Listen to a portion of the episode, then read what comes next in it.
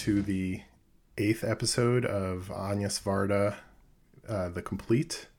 Uh, this episode will be One Sings, the Other Doesn't.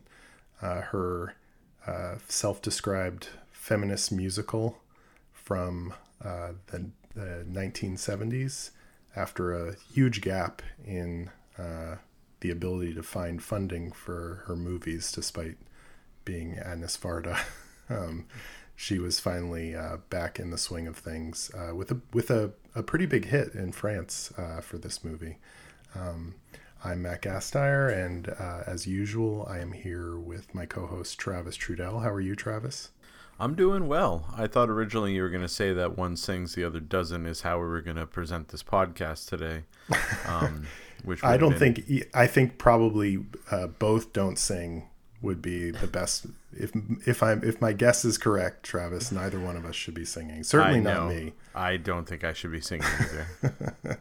um, but we have a third voice uh, today, uh, which is really exciting for us. We always like to have guests, and we have a good one today. Um, we are welcoming today Laura Cannon from the Fem, uh, Fatal Femmes podcast. Uh, how are you today, Laura?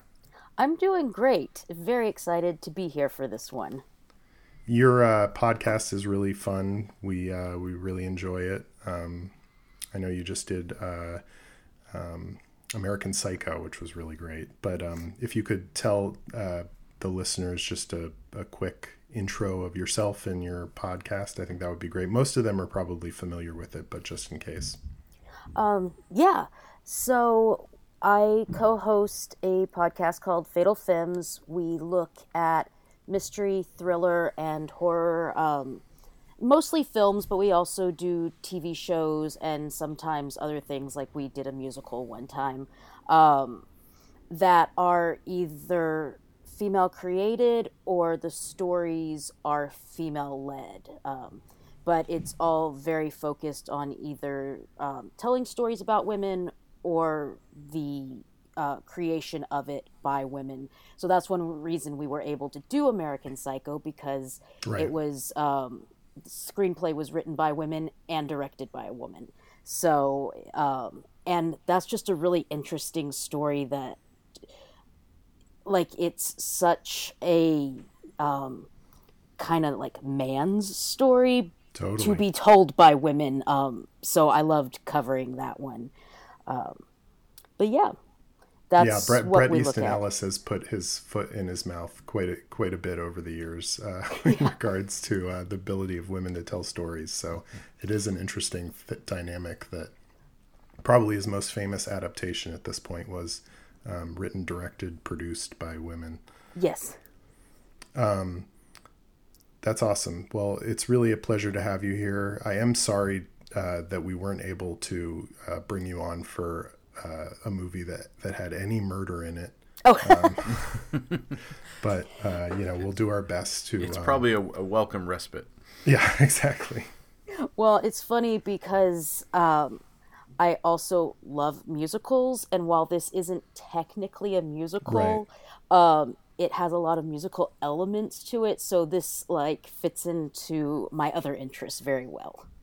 Yeah, that that uh, ties into to my kind of initial or sort of background of how I came to this movie too. But uh, we'll get into that um, soon. Um, is there any kind of uh, well, I guess the first question we usually ask our guests is just uh, I'm so out of practice with guests. You're only our second guest on this season. We used to do them more regularly. Um, what what what is your um, prior experience with Agnes Varda's work and um, how how have you how did you come to it? Um, have you come to it at all? Um, is this your your first uh, exposure? Um, and kind of what are your thoughts on on what you've seen to date? So, I um, I had heard of her and always intended to watch some, but it wasn't until I heard um, another podcast talking about Cleo from Five to Seven, and it sounded really great. So I watched that one. And then I just kind of stopped there. But when y'all said y'all were going to do this season, I was like, okay, perfect. This is the push I need to really like dive into her, especially since it's all on the Criterion channel. It's like no excuses now. And I have been so pleasantly surprised and enthralled by everything that I've watched so far. I'm not complete yet, I'm still working through it, but from her short films to her features everything is just thought provoking and beautiful and enchanting, and I've just loved every minute of it so far. That's great to hear. Yeah, no, um, we're we're not complete either yet, um, so you're in good company. Um, but yeah, it, it is a um, quite a quite a journey and uh, opening up of a world, I think. Um, and yeah. and this movie again, just watching um, you know the the supplemental feature um, on the making of the movie that was included um, on uh, on the disc and is also on the channel. Just sitting with Varda and watching and just listening to her talk is such a pleasure. Um, I could just do that all day. Um, it's really uh, fun to just get into her head and and to um, to hear the kind of casual nature with which she's able to um, unpack her own work and the the context, uh, you know, the social context around it is just, um, it's a, a breath of fresh air, I think, in, in comparison to some of the other filmmakers that we've covered and also just filmmakers in general, I think. Yeah. Yeah. The listening, list, watching that documentary uh, and listening to her and watching her process on set um, and seeing the, the crew she's assembled and how diverse it is, it, it's, uh, it's an absolute joy. Um, I don't know if you have the standalone Criterion edition of this, but there is a recreation of the program notes that she released uh, at the opening of the movie.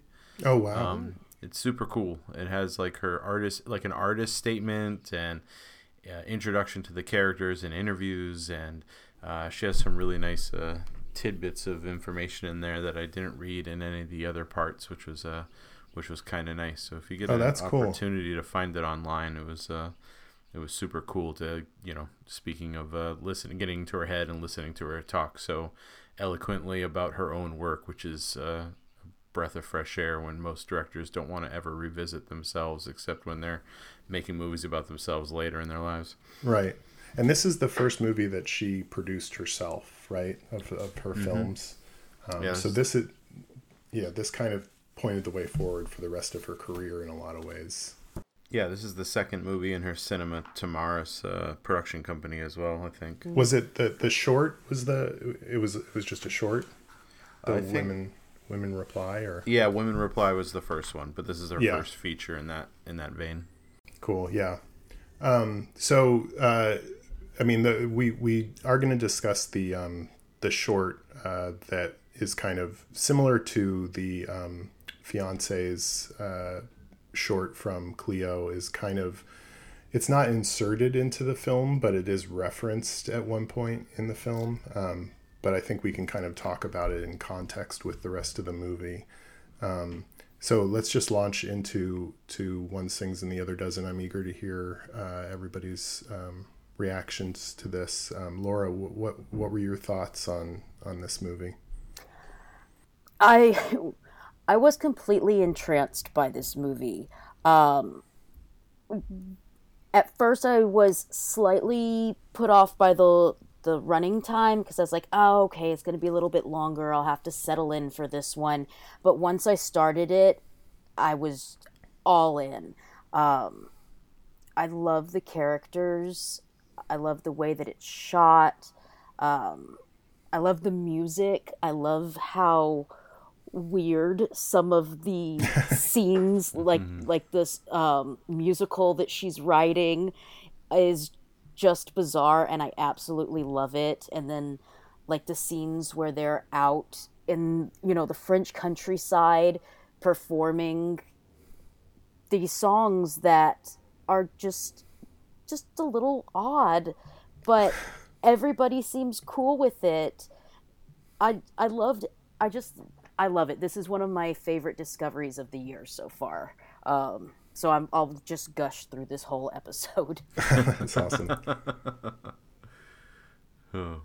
Yeah. What do you this- think, Travis? I I I'm right in step with Laura there. I love this movie. I thought it was uh I also was kind of like, okay, I'm going to settle down for a French movie about abortion. And usually you hear those words, you're kind of going, okay, this is going to be I'm going to get through this and this is going to be worth it and good.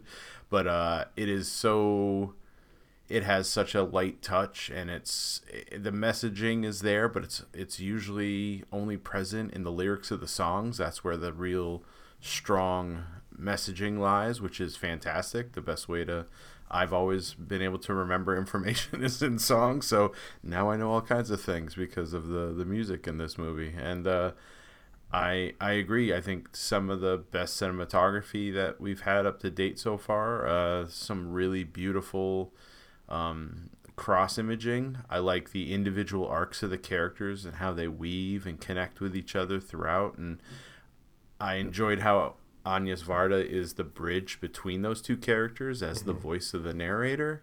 So it has a it has a really kind of it still flirts a bit into her documentary side, which she enjoys. And you can probably, you know, knowing that she did a bunch of research, talked to a bunch of ladies uh, who have had abortions in the past, being so involved with the movement, um, she's probably injected many stories and many uh, personal details into the uh, into the movie itself, and um, it just it feels so nice to be in this world for two hours. Like when it's over, you're kind of like, oh, I just I can hang out with them, just playing musical instruments and their bohemian little lifestyle, and love every minute of it. It was uh, it was uh, it was really something that I enjoyed a lot. Yeah, when I um, first uh, saw this uh, was after um, Criterion released it. It was hard to see um, previous to that in the U.S. Um, and I was pretty excited about it, uh, primarily based on Varda's description of it as a feminist musical. It just sounded very. I guess it reminded me a little bit of like Akerman's musical in the in the '80s and um, like I just you know kind of was ready to get on that wavelength, and I think the the fact that it didn't sort of live up to that like two two word sell was like confusing to me. It was like wait, I was expecting like a sort of light as air musical, not not like this you know sort of kind of pretty epic uh, drama about these two women and their relationship. Um, and I really loved the movie and was moved by it, but I think I wasn't able to fully connect with it um, just because that happens sometimes when you have the wrong expectations going into a movie.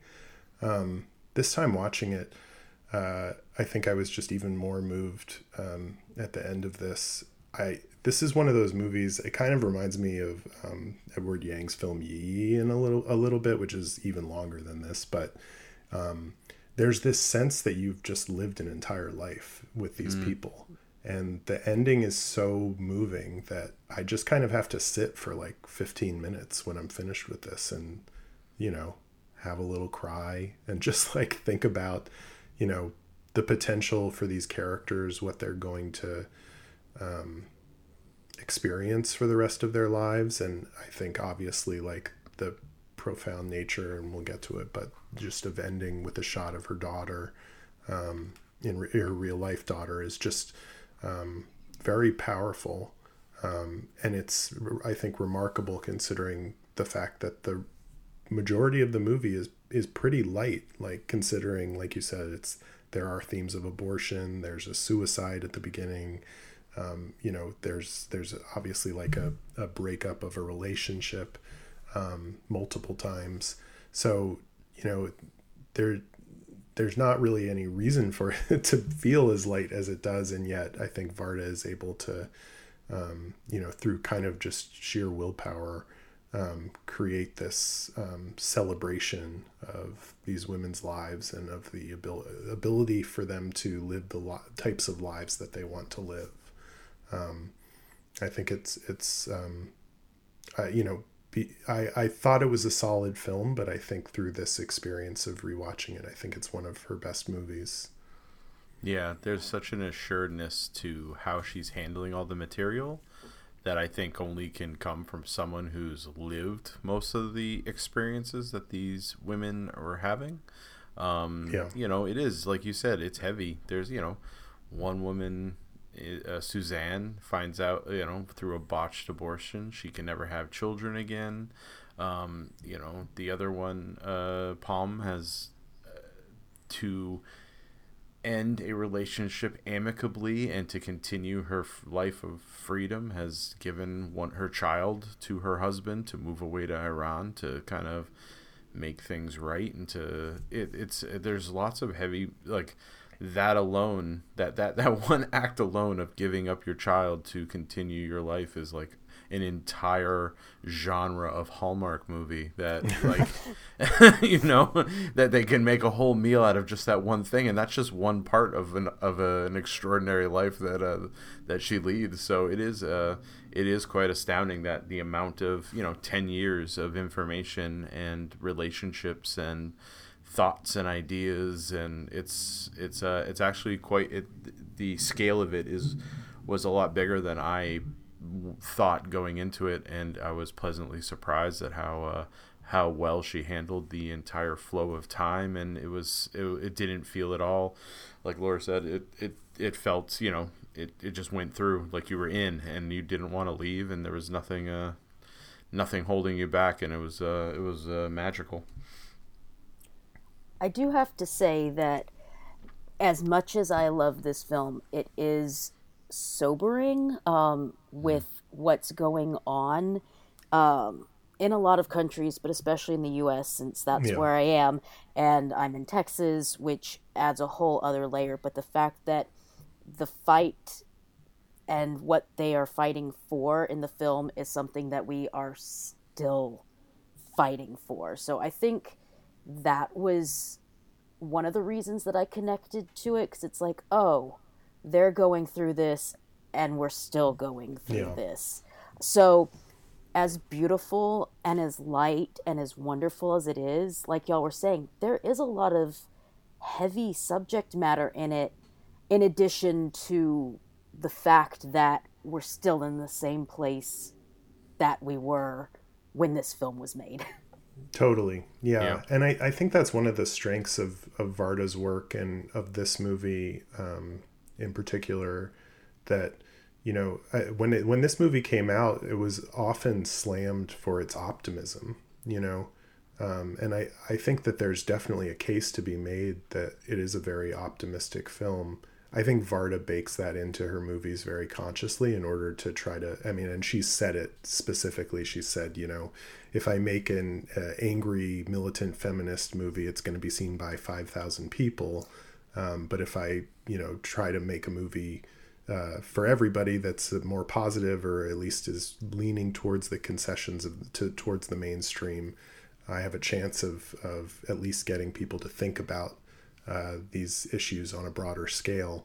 Um, but I think the movie, you know, also carries that gravity and the sense of like this is sort of only the beginning of this struggle um, really well. Uh, and I, I think, you know, that final moment um, can be seen equally as uh, a moment of doubt and saying, you know, what is the world that we're going to be passing on to our daughters and what are our daughters going to have to, to deal with when they're our age, when they grow up into being adults and have to assert their own rights uh, in this world. What is that going to look like? Um, and I think that's part of why the movie is so moving because I mean that that's part of life. That's part of the struggle of life, and recognizing that I think makes it all the more celebratory when they are together and they're able to kind of, you know, forget for a few minutes the the struggle that they're in the middle of. yes. Yeah, that the form it's a it's that it's that concept of for the forming of a family. Like you you don't have a family that uh, supports you, and, and and as you grow older, basically what you're doing is making a new family, whether it's with a spouse or a, or a significant other, or making your own, you know, your children, or finding friends that become your your support network, and um, just the concept of these two women who are both uh, one self self imposed casting off and one kind of uh, you know her parents are icily cold. They're just that that whole that whole time at the farm with Suzanne is just brutal. Just having you know go get your bastards, tell them soup's ready. It's like oh my god, lady, get over it. please please allow your daughter to you know accept that your daughter's back and uh, but uh, what I was saying is uh, just having these uh, these these two young women kind of forming a friendship and then building a uh, a uh, that that social structure that allows them to have that ability to have hope, to have dreams, to have uh, a lifestyle in which um, everyone deserves. Um, it it does like Varda's movies do tend to be hopeful. They they, they seem to be uh, poignant, but also hopeful at the end. And it is sad because you can watch the you can watch the end of this movie and come out a different way every time, depending on what's going on in the world, and knowing that it's still an ongoing fight. Like fifty years after this movie's made is it's just it's it's ridiculous. Um, you know that idealized idea, that idealized way of thinking about the future, that uh, that hopefulness about it makes makes the movie feel like a, a little bit of a sting at the end. You know, I think you said Matt. You know, and then take that 15 minutes to just have a breath and cry a little bit, and you know, hope for hope that you know, and and work work at trying to uh, make the uh, future a better place as much as uh, the people did in this film. Yeah, it it is nice though to have films that are hopeful, um, because so often, especially with women's stories, there can they can be really depressing and down, and it's like, yeah, yeah, we know that. Um, like one of the examples that I have is Promising Young Woman. I was so excited about that film and then it really fell flat for me because it was like, "Oh, no, this is not what I wanted to see. I know this happens. I know guys get away with stuff. I wanted to see yeah. kind of a revenge thing. So, it's nice that this film is hopeful because it's like, "Oh yeah, I know that there are struggles. I know that this story could have been told in a different way that would have been probably more realistic and would have been so hard to watch and would have left you feeling terrible. Sometimes yeah. it's just really nice to see that a story where things kind of work out. And it's not that the film leaves you just floating on cloud 9 or anything, but it it's you don't feel terrible when you're done with it. yeah. Yeah. Um, yeah. It's nice uh, that that's the second time um, "Promising Young Woman" has been trashed on this season, so um, I'm excited for that that trend to continue. Um, no, I think you're totally right. I mean, I, like the, uh, you know, I think probably when if somebody says abortion movie to me, I think of four months, three weeks, and two days, mm. which you know is is a is a harrowing uh, extremely well done movie, but it is probably the most depressing movie I've ever like a, that movie destroyed me for like a year after I watched it. Um, and you know, not ever, I mean, I think there's a place for that for sure to sort of oh, yeah. shake people out of their, um, kind of complacency around this issue and really start to understand what, you know, what does that actually mean if abortion is illegal? What does it mean to the people who have to, to you know go through that process. Um, but at the same time i think the fact that this movie is at once a movie that depicts um, you know uh, multiple abortions without apology and yet is also a celebration of motherhood without apology uh, is a, a extremely important thing for people to understand. And you know, I think that comes back to the title of one sings, the other doesn't. Like, there is so much bin- there are so many binary choices that women are forced into in this society and the fact that I think what anyway my my takeaway from this movie is that Varda is saying that there shouldn't they shouldn't be forced into those binary choices that there's a number of ways um, to live your life and that uh,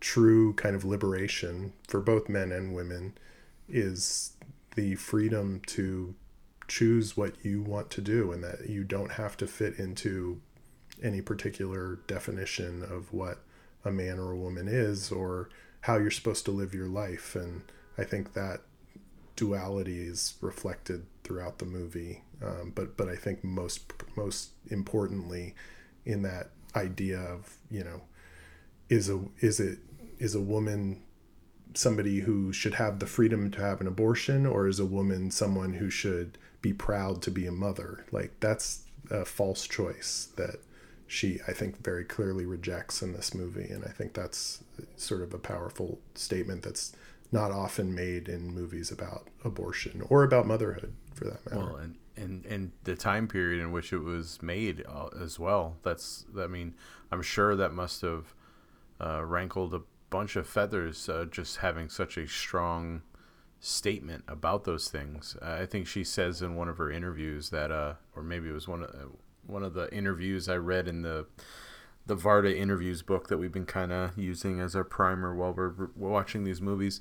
Uh, she said something along the lines of, you know, she showed this movie and a distributor came up to her and she's like, oh, I, I turned this movie off as soon as a mom gives away a child. This is unrealistic and something I don't want to have to deal with. And just, you know, I don't want to dis- you know, distribute this movie at all.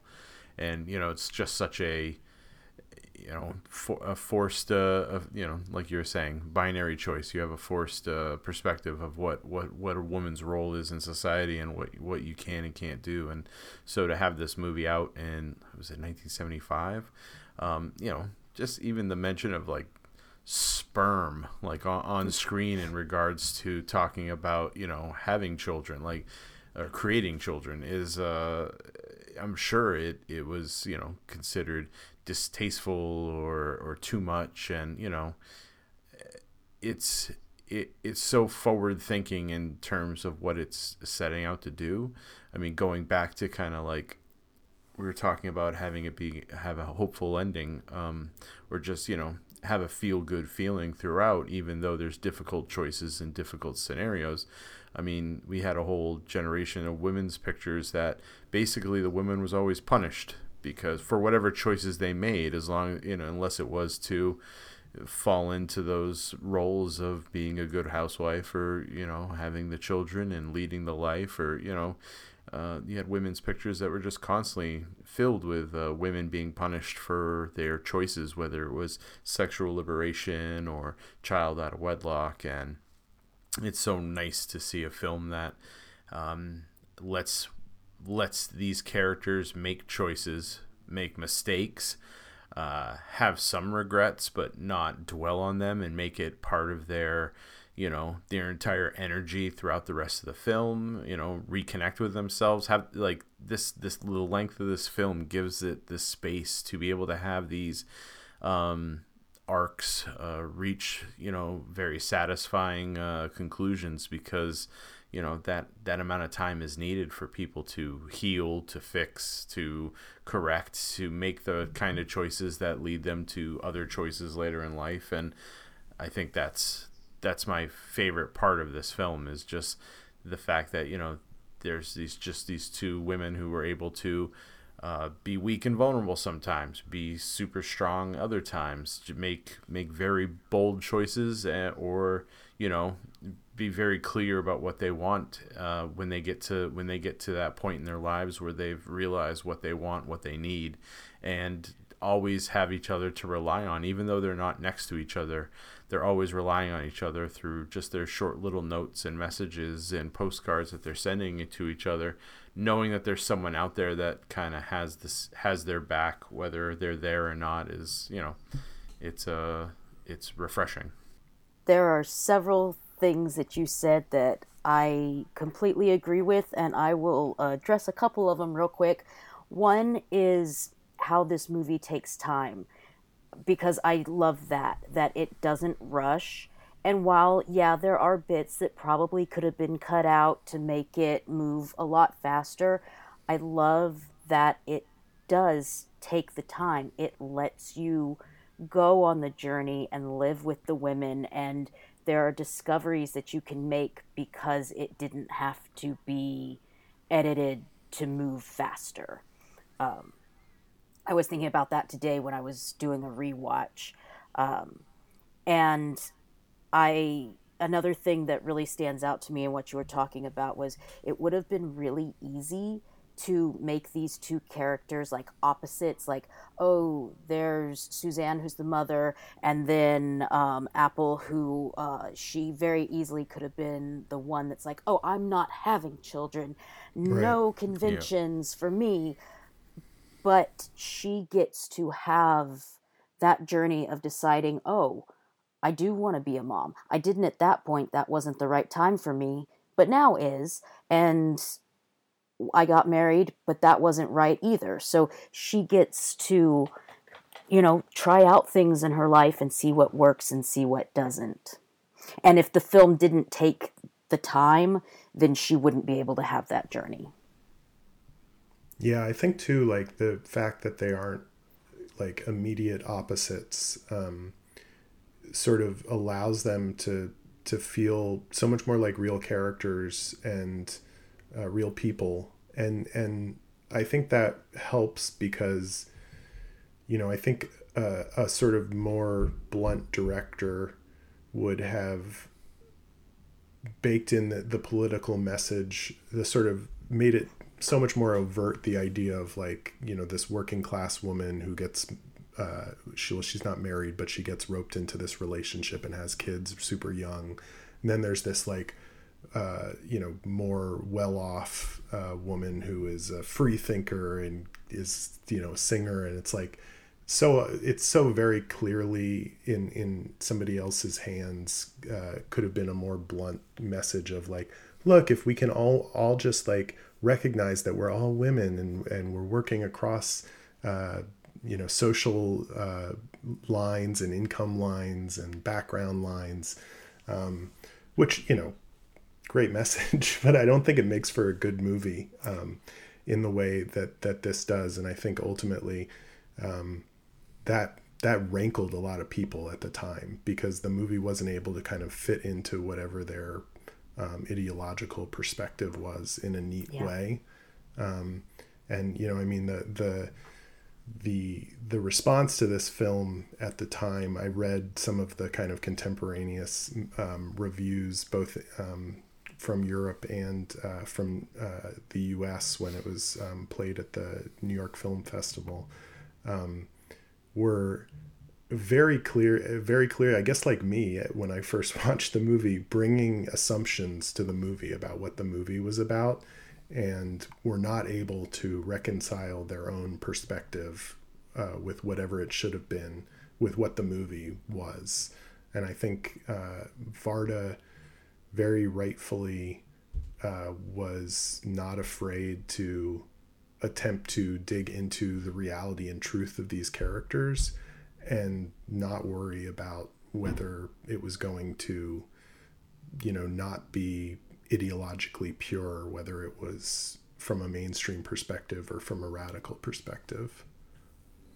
Yeah uh, like uh, you can see the alternate script for this in which you know uh, Apple is the cautionary tale, and the other oh, one yeah. is seek, seeking out the kind of uh, stability of a family life, and you know, surprise her husband's cheating on her, and then they you know find each other later as one nurses the other. You know, you've seen that movie before, and you could easily see that that you know that's in, in certain hands that would definitely be a very easy and uh, you know the same way to get that message, and goes right back into the trappings of a you know an early woman's picture in which which you know someone has to pay for uh, right. someone else's freedom. But uh, I think uh, I think going back to kind of like Varda injecting herself in here, I think there's a lot of um, her personal, uh, just her personal life or personal perspectives that I think uh, make this so far, I mean, I know later in her career,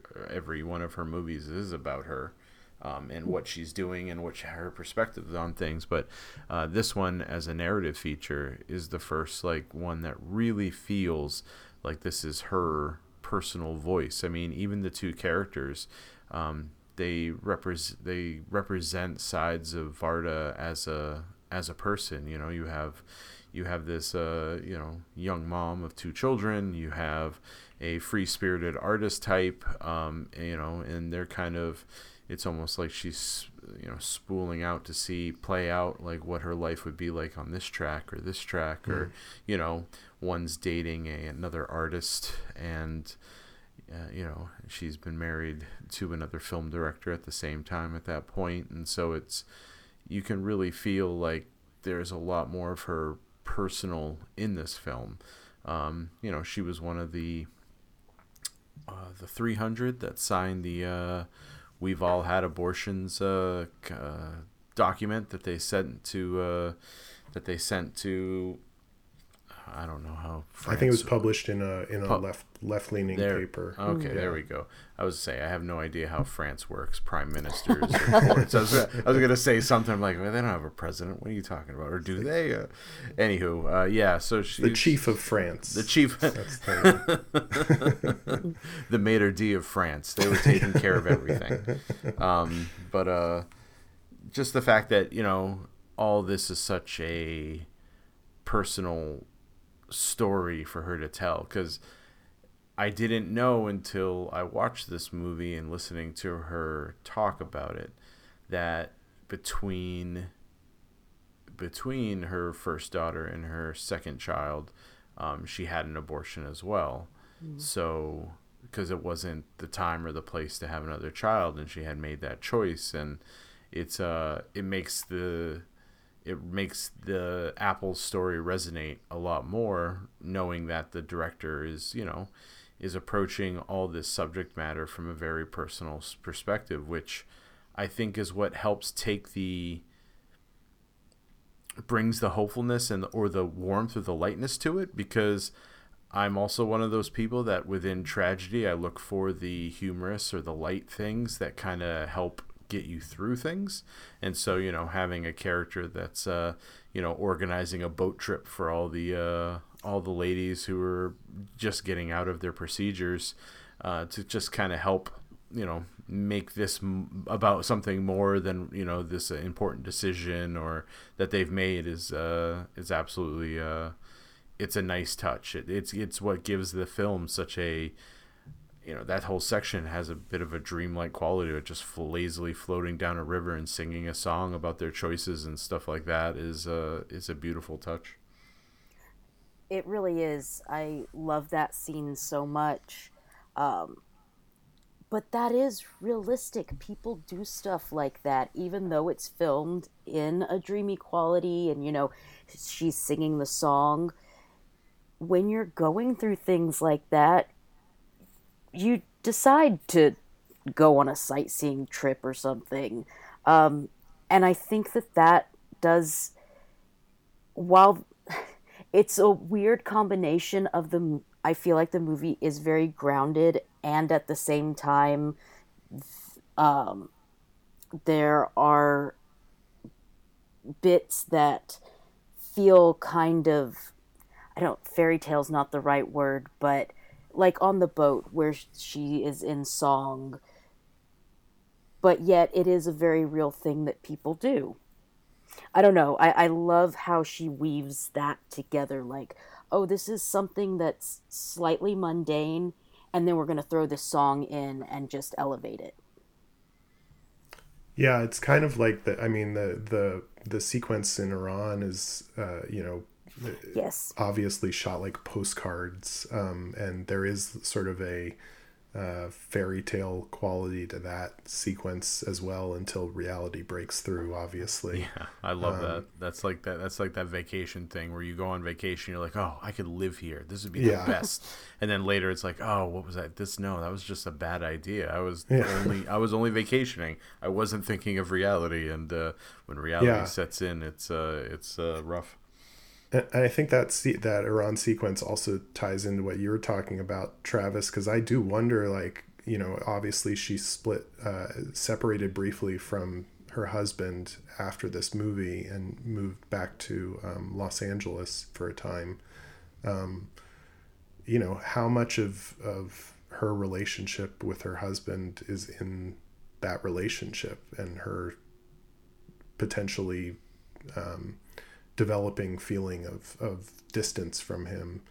Um, you know, I, I I can't presume to know that the specific details of what is happening in their relationship is specific to Varda and Demy, but certainly something was brewing. So it felt it felt very personal to me, um, and you know, regardless of whether uh, the use of Iran as like a locale of uh, misogyny is um, uh, a little bit, um, or you know, a little piece of Orientalism from from Varda. Like there is a very clear sense of, you know, reality poking through in in that sequence, um, and you know, Apple having a little bit of cold water thrown on her fantasy of you know what her life can be and what what the potential is. Uh, just to to back up there, um, curious to get your thoughts, both of you, on um, Jerome and his photographs and just kind of that whole oh, sequence. Yeah. Um, just because, uh, you know, I've read a couple of different takes on it, um, but I'm just curious. I guess my first question is just like, do you guys like those photographs? Do you think that they're good? uh, they are they're of a type, I guess. Uh, they're not. They're not the kind of photographs. I, I mean, uh, just the fact that his whole idea of true photography of capturing a, a person. It's not even a person, a woman. There's no male photographs in that store. Um, there's no. I mean, besides pictures of children, there's no men in any of the photographs. It's you know that idea that I have to wear them down until I see their true selves, which are all sad and yeah. like it. It's just a, it's just such a, a bleak viewpoint of life to begin with, and then an even worse viewpoint of just women in general. You know, just this idea that you know, oh no, so they're always putting up a front, but then, you know, when I take my photographs of them, I just wear them down until you see the true them, which is they're just miserable and they're sad and they don't like their lot. It's like that's a reflection of you, dude. You're horrible. like obviously and then it's it's Apple who who stands up there and says, "No, I'm not I'm not fucking playing your game. I'm not to be the victim here. I'm to just be proud of who I am and give you, you know, and throw it at you. You're not to wear me down because I see right through you. And then, you know, obviously that totally shakes his worldview and his idea of how things work and sets sets everything on course to uh to uh, the tragedy that ensues when he decides to take his own life. The fact that he says she's either too proud or I'm too weak. It just mm. kind of tells me all I need to know about him. Um, yeah, I I don't think the photos are bad, but the idea that you have to wear someone down, um, it kind of makes me think of like Kubrick and his directing yeah. style. Mm. Um, it's like, yeah, obviously when you wear someone down, they're not gonna be in a good place. Yeah, so they're, they're not yeah, gonna look happy and it's kind of like, oh, no wonder you're not selling any of those portraits. Yeah. Um, Suzanne says that they're usually broke, but it's like, well, it probably wasn't that fun of an experience, so you might not want to buy it and remember that. Um, yeah, he says that uh, she says that he he gives away most of his his photos. Yeah. It's interesting though because they they are used in the credits. That's the thing that that that grabs me. It's like I guess I wonder like about that choice. Like what? Well, it almost it almost feels like a bait and switch, right? It's almost Yeah, of like totally. a litmus test for you, the viewer.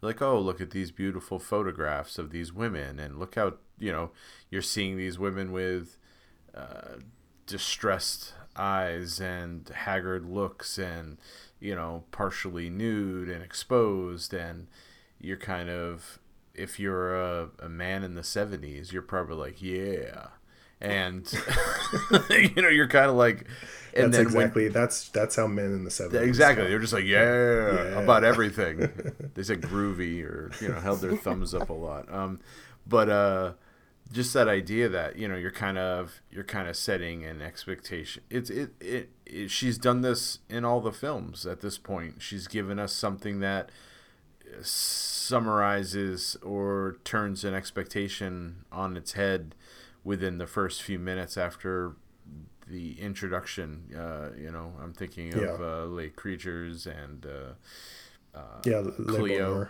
Yeah, totally. so having these photographs are, you know, just as the as the first thing we see, it kind of puts you, the viewer, into a mindset, and uh, hopefully your expectations can be.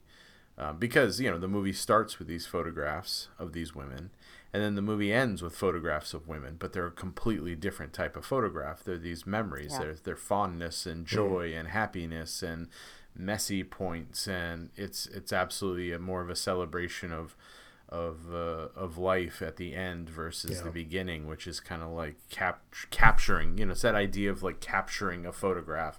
It's like capturing these women in these their most vulnerable and uh, ex- and trying to exploit them, and then at the end, I mean, even with Suzanne's husband.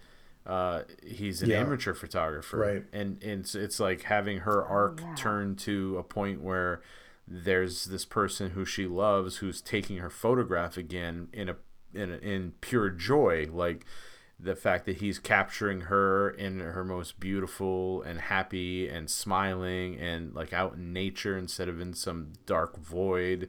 Um, it's a complete different uh, perspective to see. It's almost like it's a, almost like a redemption and a reconnection to that idea of her photograph being taken. Because i could bet you that between those years of uh, when she was sitting and posing for photographs and when she met her her uh, her pediatrician husband there's probably not a lot of photographs of her in between because I bet you that has been turned off completely for her uh, in all those years. So it's uh yeah it's uh it's really it's a really cool um, method of uh, of uh, engaging the viewer and also for Suzanne's story arc. Yeah, I Yeah, like that. I do too. I hadn't thought about the fact that the guy that she ends up marrying is an amateur photographer. Um, I it just because by the time I got to that point, I wasn't thinking about the guy in the beginning. Um, but I like that a lot. Yeah, it's Also- nice because it's like she, it's like what she says. Uh, you know, as soon as that was over, I forgot about it. Like, like Apple. She's like, Yeah. yeah, I, I try not to remember that at all. And it's almost like so much like going back to our love of the uh, amount of time spent here. It's like you know you forget about that guy by the time you get to the you know when I started again this morning and we started there again. I was like, oh yeah, that guy. I forgot that guy was in this movie. I thought this was like a, a fun road trip movie going through all the countries and singing songs, like a weird, like a alternate universe version of the Wicker Man. It is interesting to me. Um, I was as y'all were talking, it just kind of dawned on me that the photographs is what brings them together because she sees Suzanne's photograph and goes in to find out about her. But they're both kind of trapped at that point. Like Suzanne is trapped with Jerome, even though she loves him. It's still not a Yeah. great environment. And um, Apple is trapped with her family and in a life that she doesn't really want. And his death kind of sets them free in a way, even though it is bad for Suzanne to go back to her family. Um, you know, that he tries to capture the sadness and the hurt and the realism of the women in his photographs and that's such a kind of dark beginning and then they're they're set free after that. Yeah having having suzanne go through go through that relationship and then go back to her family as her only option because it's almost kind of in a you know it, it's it's not there on the uh, in the text but it's almost an abusive relationship right separating her away no friends you take care of the yeah. kids you have no job you're there at my whim and beck and call when i feel like i, I need a model you're my model um, but otherwise i'm going to go see other women and take pictures of them too and then going home to her family who have also you know disowned her basically or only doing it out of who knows what reason just to make her feel bad about herself some more and then her finally getting the the spark to be like the only person that's going to rescue me is myself. I need to yeah. I need to make make a life for myself and for my two children who, you know, are the world to me at this point. And so it's uh it's as as tragic as that all is, it's the, you know, it's like you were saying it's like the the the moment that propels her forward in her story and it's uh and it, and it works so well because it it ties into what she what she teaches herself to be as a professional and then what she cho- what vocation she chooses um, for the rest of her life. It's uh it relates completely to her own her own story and it's and the idea that she wants to help others kind of achieve these uh, um, so she does they don't have to go through the same thing she went is a uh, is a beautiful character touch for her too yeah the other thing I really like about um, the beginning sequence of this is that um, it's set in 1962, but Varda is just like, fuck it. Like, it's 1962 now. just do do your regular dress your regular way like there's no like i was watching um another uh deeply feminist film uh captain marvel the other day yeah. and um, you know, they go back uh, into like 1990 into the 1990s uh, in that movie. It's like set in the 90s, mm-hmm. and you know that it's set in the 90s because uh, she crashes into a blockbuster video, yeah. and there's like um, you know, Nirvana's playing and she's wearing like a Stone Temple Pilots t-shirt. You know what I mean? Like it's just yeah. like they basically could have just put on the screen like this is set in the 1990s in like bold graphic type through the whole thing and that you would have gotten the same effect. Here Varda is just like you believe that this is 1962, so let's just like call it 1962 they did a great job with the uh, with the the ladies when it came to aging them as they go because yes. nothing nothing really changes in terms of their their appearance except for their hairstyles, which is which is absolutely fantastic because it's well, and the costumes too. I oh mean, yeah, the like costumes. The, yeah, there's yeah. just the way they carry themselves. Like it is pretty interesting that it's not like yeah. I mean, there's no old person makeup or anything no. like that, or or the aging techniques. Yeah but it works so well. I fully believe it.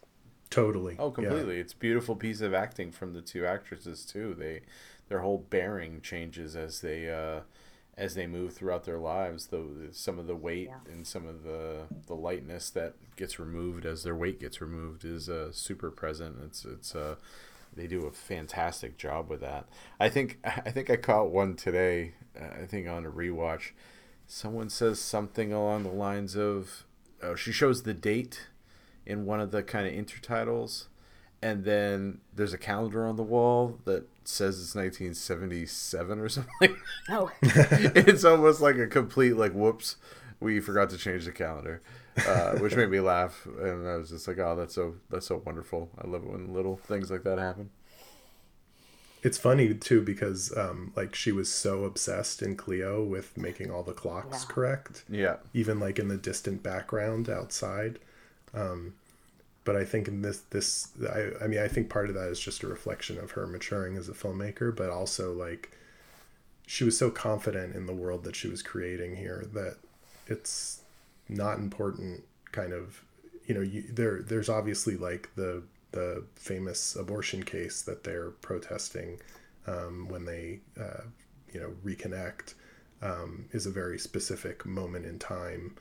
Um, but the rest of the film, it, it's it's about these people's lives. It's not about the the history of France or yeah. you know what they were wearing or listening to at the time. It's not that's not important. What what's important is the these mom these sort of you know signposts along the way of their life and and those lived in moments like you're saying laura like it's not even necessarily about oh then i got married then i decided to have a child. It's it's also about their kind of day-to-day real experiences. I really love that with the postcards how they said oh we're going to write long letters to each other and then they just send little you know short postcards here and there and one review I was reading said that that they didn't buy the relationship. Like, why would these two women be friends? They didn't have anything in common. And I don't know, that just seems like something that is real to me. Like, you're busy in life, you have this friend that, because you have friends that it's kind of like, ah, I don't know why we're particularly friends right now, but we are yeah. Um, yeah. And the fact that they don't sit down, it would be more unbelievable to me that they would sit down and write each other these really long letters because you're a single mom working. Apple does not seem like the type of person that would sit down and write like a five page letter or something. So it's just so beautiful that they keep in touch that way. And then we, as the audience, get the additional narration to fill in the gaps, um, both from the characters and then from the narrator. I just really love the way that that was used.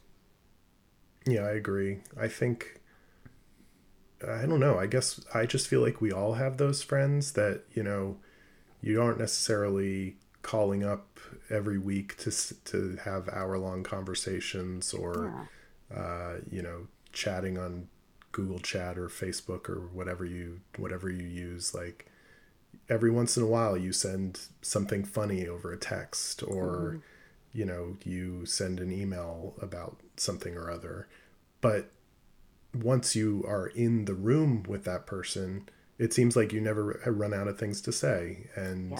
you know you it feels like you just saw them the day before to me that that uh, i because i read some of those same comments and it, it just felt very odd to me that anybody would take issue with that. Like it, to me it was an extremely believable um, re- relationship that that they had and and quite moving i thought.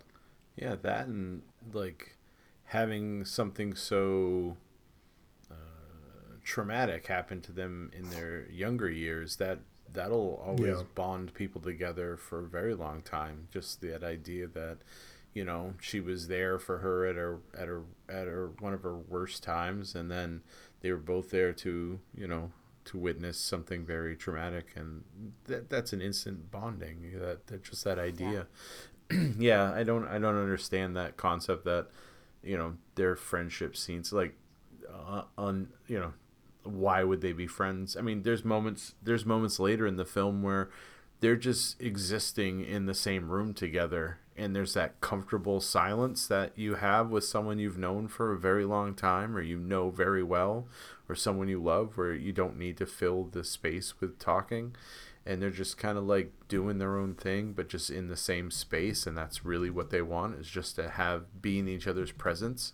Um, that's absolutely beautiful. And and the fact that you know, you know, they didn't go for uh, any sort of cheapness of a, a romantic kind of like, you know, making this about like what they really found is that they loved each other. You know, like nothing nothing cheap like that. You know, it is truly a friendship. Two women who who uh who know that they're going to be there for each other even, you know, she comes back to specific. I love the I love the phrase that they, they use it a few times, which is, uh, um, "We'll have a we'll have your baby and then we'll have fun."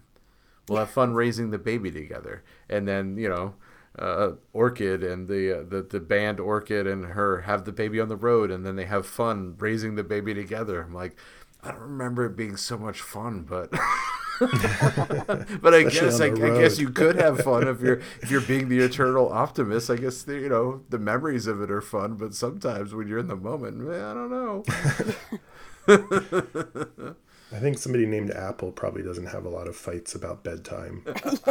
no, not at all. Well, that's a, I was thinking that when you were talking about her being so particular about the clocks in Cleo, and now that she's a mom and all the kids are running around on set, and the set seems so kind of like, yeah, you know, everyone's playing music while you're in between takes and setups. I'm like, yeah, you don't, you really don't have the attention to detail when you're just letting everything be so loose like that. You can't, you can't have it anymore. So, oh, but uh, it's all feeling. The, yeah, I love that moment in the in the interview uh, with her where uh, Matthew comes into the scene, the the shot, and just starts, you know, being a toddler, basically, yeah. like screwing around, and she says, you know, uh, I love that that happened because when you know you're interviewing a male director and they're just sitting in their office and they're very serious and you know like somewhere there's a wife or a nanny or uh, somebody taking care of the kid and like they're out of view and there's no conception that family and work would ever be joined and you know i think even just the fact that she lived and worked in the same place was a symbol of her commitment to unifying those mm. two worlds um, and you know making them seamless uh, sort of in the same way that she attempted to do that with documentary and fictional filmmaking. Um, she didn't want there to be this divide between you know what people experienced in one place and what they experienced in another place. Um, yeah. Laura, you mentioned the the music. I'm curious to hear more of your thoughts about that because, um, I, you know, I think it's not it's not my favorite music that I've ever heard. Like I but said, I think you know the the lyrics are who were, which were written by Varda are pretty fascinating, and the way and the staging obviously is is pretty interesting. So I'm just curious to hear more of, of what your response to that was. Well, I definitely want to see a production of the musical that they were preparing before she goes to Iran. Because um, I am fascinated by it. It um, seems very bizarre, but also feels like something that. Um, I've, I've seen some experimental theater in my day and feels like something that would be put on um, uh, somewhere in the Austin area where I live, um, and I really want to see that.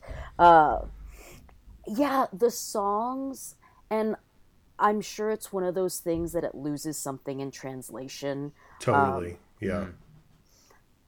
So, if I spoke French, um, I would really love to be able to hear them the way that they were designed. Um,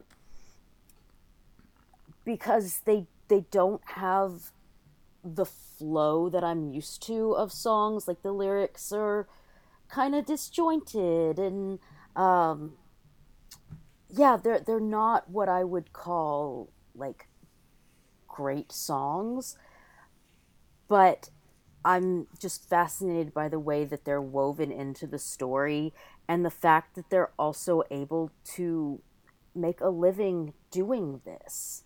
Um, it's there's the one scene towards the beginning where they're going to she calls it a gala and they're basically like in a little community center with i don't know maybe 50 people in the audience. Um, and then later on when they're traveling around and they're doing the sort of pantomime show where she's sweeping and she's on one side of the stage and he's on the other it just it doesn't seem like something you'd be able to make a living doing um, but it also seems so real for this story. Like, oh yeah, of course they're just this weird 70s girl group going around in rural France um, in a van. Yeah, that makes yeah. sense. it makes total sense. Yeah, I love that. I love that idea that, you know, are how are they making money? Like they're all just independently wealthy. Like all their parents are sending them checks. But it's uh, yeah, no, I love that too. I love the I love how they keep playing with the the the sound of certain songs like they change the tempo or the rhythm or they mm-hmm. add make it more rock or slow it down make it more of a ballad but it's the same lyrics i think that's i think that that was fun like just kind of how they how they would showcase different ways of playing the same song and some of those stage setups are great the bubble the bubbles and balloon one uh, yes. I, I love that one a lot i just love the that concept uh, just all these pregnant women on stage uh, with bubbles and balloons floating around while they're singing. Was that was a, my favorite song. That was. I will say. I agree. I agree. but it was fun, interesting, you know, that woman who kind of, you know, pushed back on the song in many ways, like Varda baked the criticism of her movie that was to come into the movie itself. Mm. Um, yes. I guess she was perceptive enough to be able to do that. Um, the the touring reminded me of uh, I just watched a couple months ago Mai Zetterling's The Girls, uh, which is um, you know was just Criterion just put it out. Um, it's a movie about a theater troupe that is um, performing Lysistrata uh, through like the Swedish countryside, um, and is met with uh, I would say a mixture of people who are uh, furious and very bored, and they they're tr- just kind of desperately trying to engage in some way with their audience um, throughout the film, and uh, I think the the response here is slightly more positive. There are actually, I think, people who who are rather enjoying their performances in this movie, um, but there are a lot of sort of like befuddled faces like especially when they're performing. I think like in a square at one point they're performing and there's just shots of all of these you know sort of different people of different ages and backgrounds standing around watching them. And it is a little bit of like a like oh like i've seen people like this on tv i didn't know they existed in real life this yeah. is amazing yeah that's that taking the uh like seeing that in the city, you're like, yeah, okay, makes sense. And then you see it yeah. out in the country, it's like, what, what? And the idea that they're taking these, I mean, they're kind of, I mean, they're not protest songs, but they're not folk songs either. They're such a weird amalgamation of like of different like types of music that it's it's hard to like I think Laura's saying it's hard to put your finger on kind of like what this music is. Yeah. because it's like, well, there's a message in the songs, but the tonality of the songs It's very playful. Yeah. yeah. Yeah. So, just, you know, having that brought out to the country is uh is uh is uh I think that's getting that message out to the rural areas. It's kind of funny because it's you know that's part of that echo. You have Pomme uh, Apple going out to the country and having her songs be sung to uh, the people outside of the cities about these uh, about women and about women's rights and uh, liberation and then you've got Suzanne who's also like outside of the city down in the south of France trying to get ladies to take their take their pill if they want to not have kids and helping them figure out how to get abortions. And it's the same idea like taking it out of the in, into the province yeah. the provincial areas to kind of help help these other ladies figure out you know their options. And uh, I like that. I like that as part of that kind of echo of their friendship as well. I think that was a really important moment too when when Suzanne is kind of almost forcing the pill on somebody and someone takes her aside and is just kind of like like she doesn't want to do it she doesn't want to do it. That's the whole point of what you're doing um, to let this person make the decisions for themselves. Um, you know again like it, it it, feels like it's it's an sort of right in line with the message of the movie without feeling polemic or uh, didactic in any way. Like it's very uh, natural.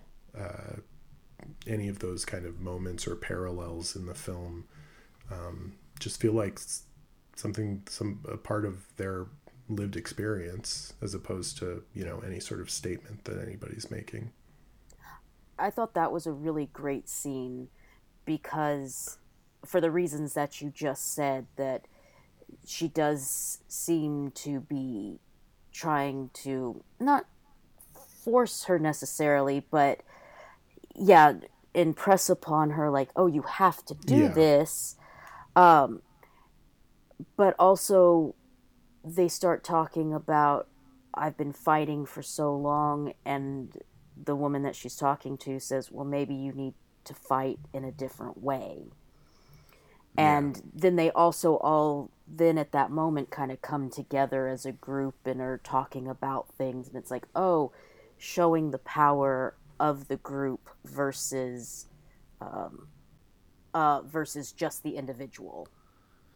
Yeah. Yeah it's almost like at that point there because i think later we revisit and it's more kind of like she's doing group therapy as opposed to individually pulling like almost like a doctor's office pulling people aside to have individual conversations. It's more of like let's figure this out together. I yeah i like that. I like that moment because that's a big that's a big step in her in her journey as well because that's when she starts kind of like reflecting on her past and what's what's keeping her from being happy.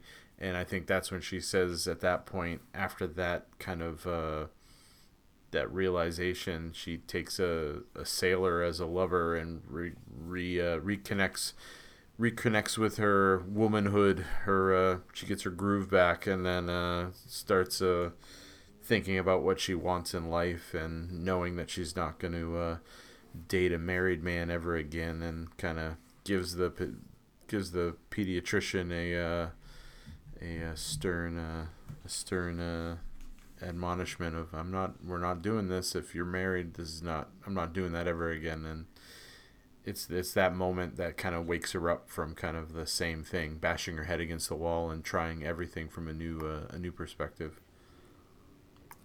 Yeah I think along with the the sort of group versus the individual there's there is that very real feeling for anybody who is um, you know working towards a better world of just kind of losing perspective on yourself and your self care and on making sure that you are, um, you know, approaching things in the in a healthy way that you want to be going through life. Like you can't sacrifice yourself for whatever it is uh, that you are are fighting for, because that's ultimately you're you're going to end up in a situation where you're not doing what is best for you or for the cause in in in general either.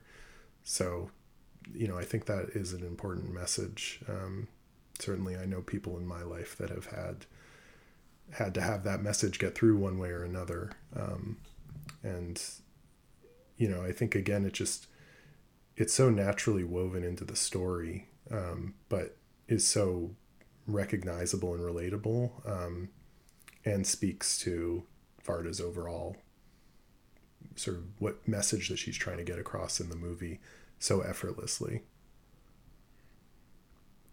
Yeah, it's crazy to think that, you know, 1975 it's promoting this idea of self-care as a method of being able to uh, better handle um, life's problems, you know, fixing yourself before you help fix others uh, physician heal thyself kind of idea. Because um, I know at that point, you know, I know here in the United States, the uh, all the uh, psycho uh, psychologists and therapy sessions were really a big thing at that point. But I don't know how it was in France at that point. But uh, um, it is a it, it's almost like she saw the future and gave the same messaging that we need to hear today. it's it's crazy how many uh, points she brings up without it being like you were saying earlier so didactic. Uh, she brings up lots of points that are really relevant to today. Um, that it's either you know we we all know, understand that history is cyclical, but just that idea that these are still things that we're working on as a as as a humanity. Um, it kind of it's almost like we're hitting our we're Suzanne. We're just arguing with ourselves and arguing, and we need that perspective change drastically to help get out of this uh, cycle of uh, of uh, making the same mistakes over and over again. One thing I did want to talk about because I, I, I agree. I mean, I feel like her her work is extremely um, modern, and you know, regardless of any sort of specific quibbles that people could have with the uh, you know her her perspective on um, womanhood or feminism. Um, it it feel she it feels like she is speaking directly in the same way that that uh, you know many of the other great um, female filmmakers of the era, especially Akerman, was were speaking of of uh, sort of women's roles in society um, in ways that feel very relevant to today, um, in ways that like the more kind of political activists um, seem more dated. Um, it is interesting to me uh, that this film, uh, you know, similarly to uh, Le Bonheur, uh, uses what is essentially kind of like a conventional storytelling framework. I mean, I think it's there. It's a little bit more of a hangout movie than like a uh, sort of conflict, rising conflict resolution kind of structure. Yeah. But nevertheless, it is kind of a very accessible film. Um, and I think there are criticisms of this movie and of Varda in general as a quote unquote feminist filmmaker, which I think is kind of a silly way to think about any filmmaker, but um, there are criticisms of her in the sense that, unlike somebody like Akerman or Marguerite Duras, she's layering sort of uh, ideas about womanhood or about femininity or political messages on top of what is essentially a mainstream conventional cinematic framework and therefore is less interesting or less successful in terms of conveying her ideas than more adventurous uh, filmmakers from a structural perspective. Uh, I'm I'm probably not giving great shrift to this argument because you may be able to tell that I don't necessarily agree with it, but I am curious, nevertheless, to hear your thoughts on that and just the idea of like, can you make a movie within what is sort of conventional cinema framework, which of course was constructed um, by men, white men in particular, with a very male specific perspective um, that nevertheless you know successfully puts forth an idea of uh, feminism or of uh, women's equality regardless of you know kind of the the structure that it's being delivered in.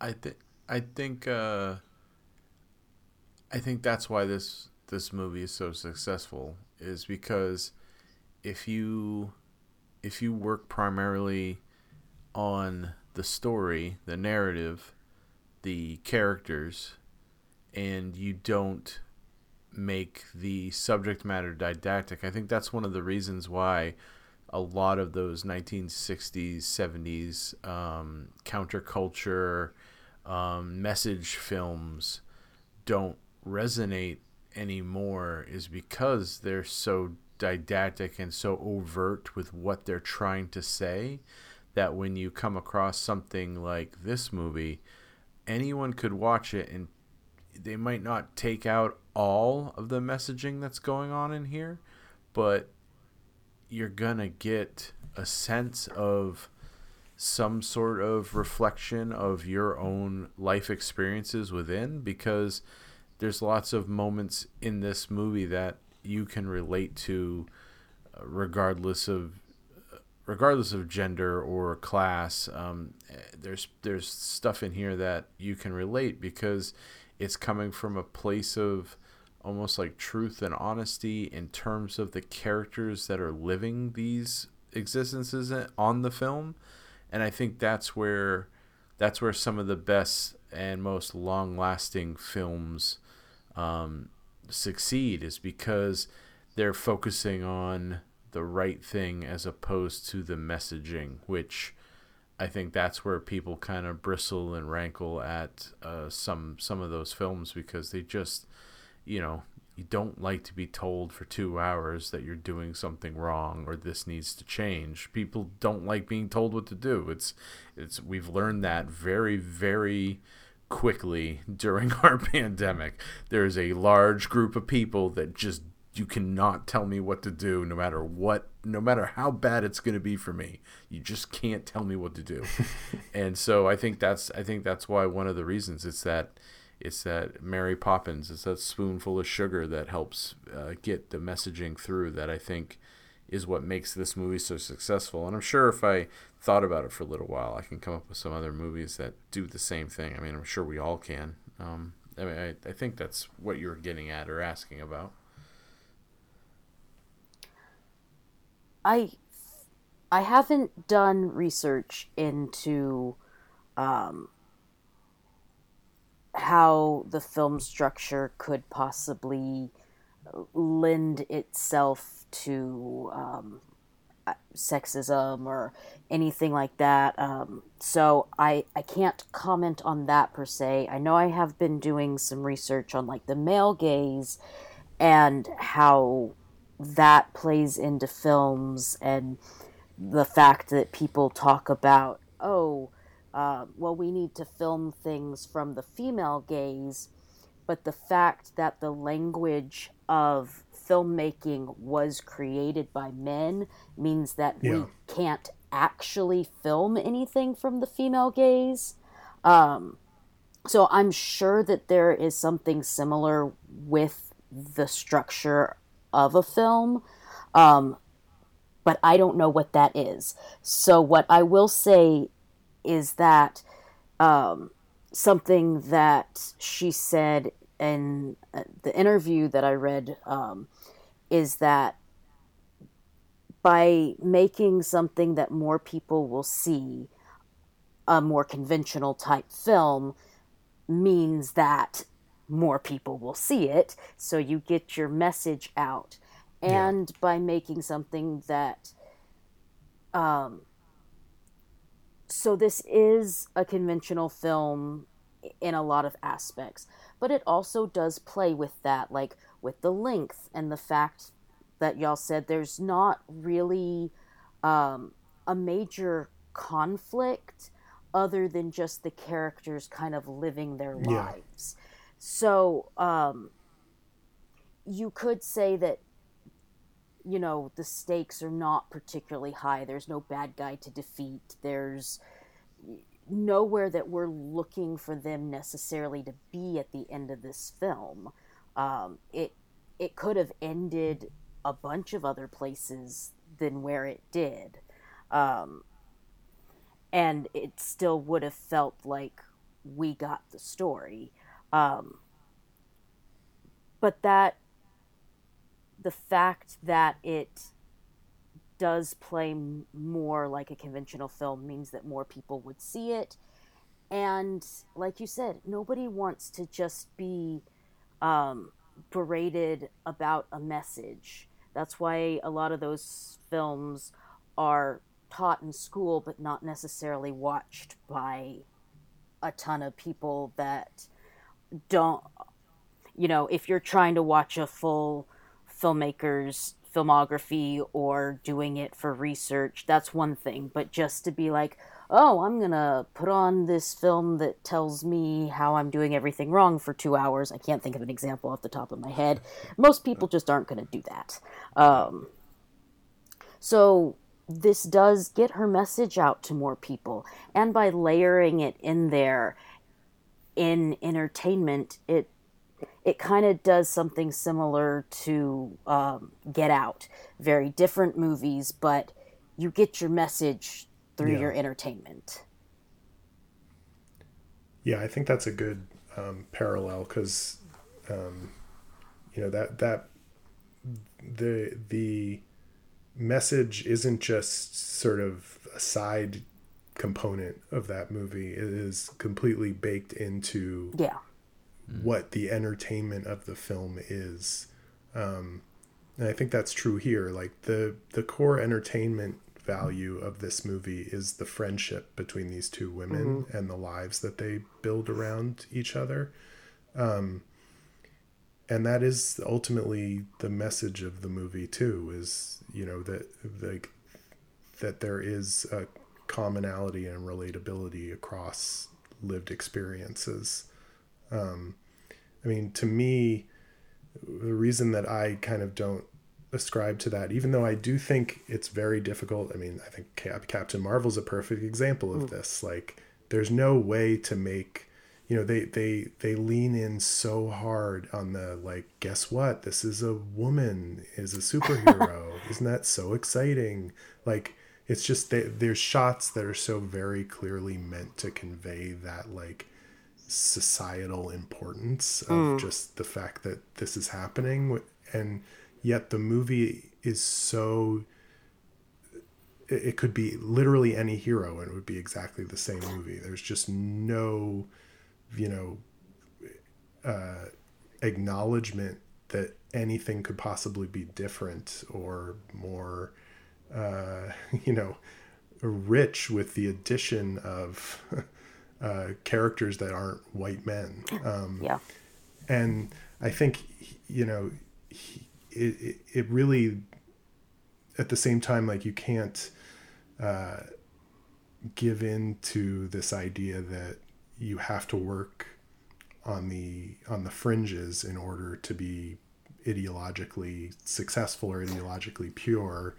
Um, and that really like you know is the same trap that Varda is trying to avoid with this movie in saying that there isn't a binary choice here and isn't it wonderful that I as a woman one of the few uh, well-known female directors who by the way uh, this is her first fully fictional feature film in a decade because uh, she wasn't able to get any of the other scripts that she made uh, or that she wrote financed um, that she was able to make this movie the way that she wanted to make it um, regardless of, of whether you think that's the right way for women to be making movies or not that's the way that she wanted to make this movie. It came out the way that she wanted it to be. And like, isn't that great? Isn't that what we're going for in consuming art is to have a more rich experience and diverse perspectives. Um, you know, I think this movie is probably most similar to uh, the Claudia Weill film Girlfriends um, in the sense of be revolving around a female relationship. They're movies that came out within a few years of each other. Oh. And that is a spectacular, wonderful movie just like this that there should be a thousand of and there and there isn't because there's not the um, financial backing for movies like that to get made.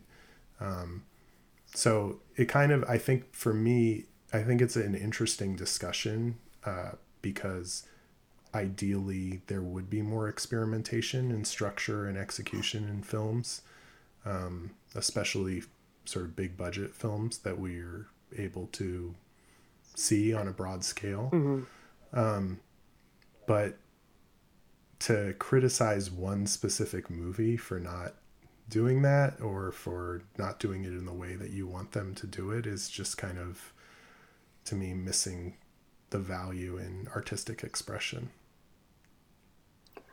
Well, and the fact that she had tried for so long to get another fictional film made, um, there might have been a little bit you know, she might have been a little bit hesitant. You know, you want it to be a success because if it's not, Yep. it, you may not get another one. Yeah, I definitely think that's the case. I mean, I think that was the case with Le Bonheur too. Like, I think she's somebody who's very aware of what it takes to make a movie. Um, you know, her first movie, she made for a very small amount of money that she did not make back. and I think, you know, she never did that again. Her movies always made money.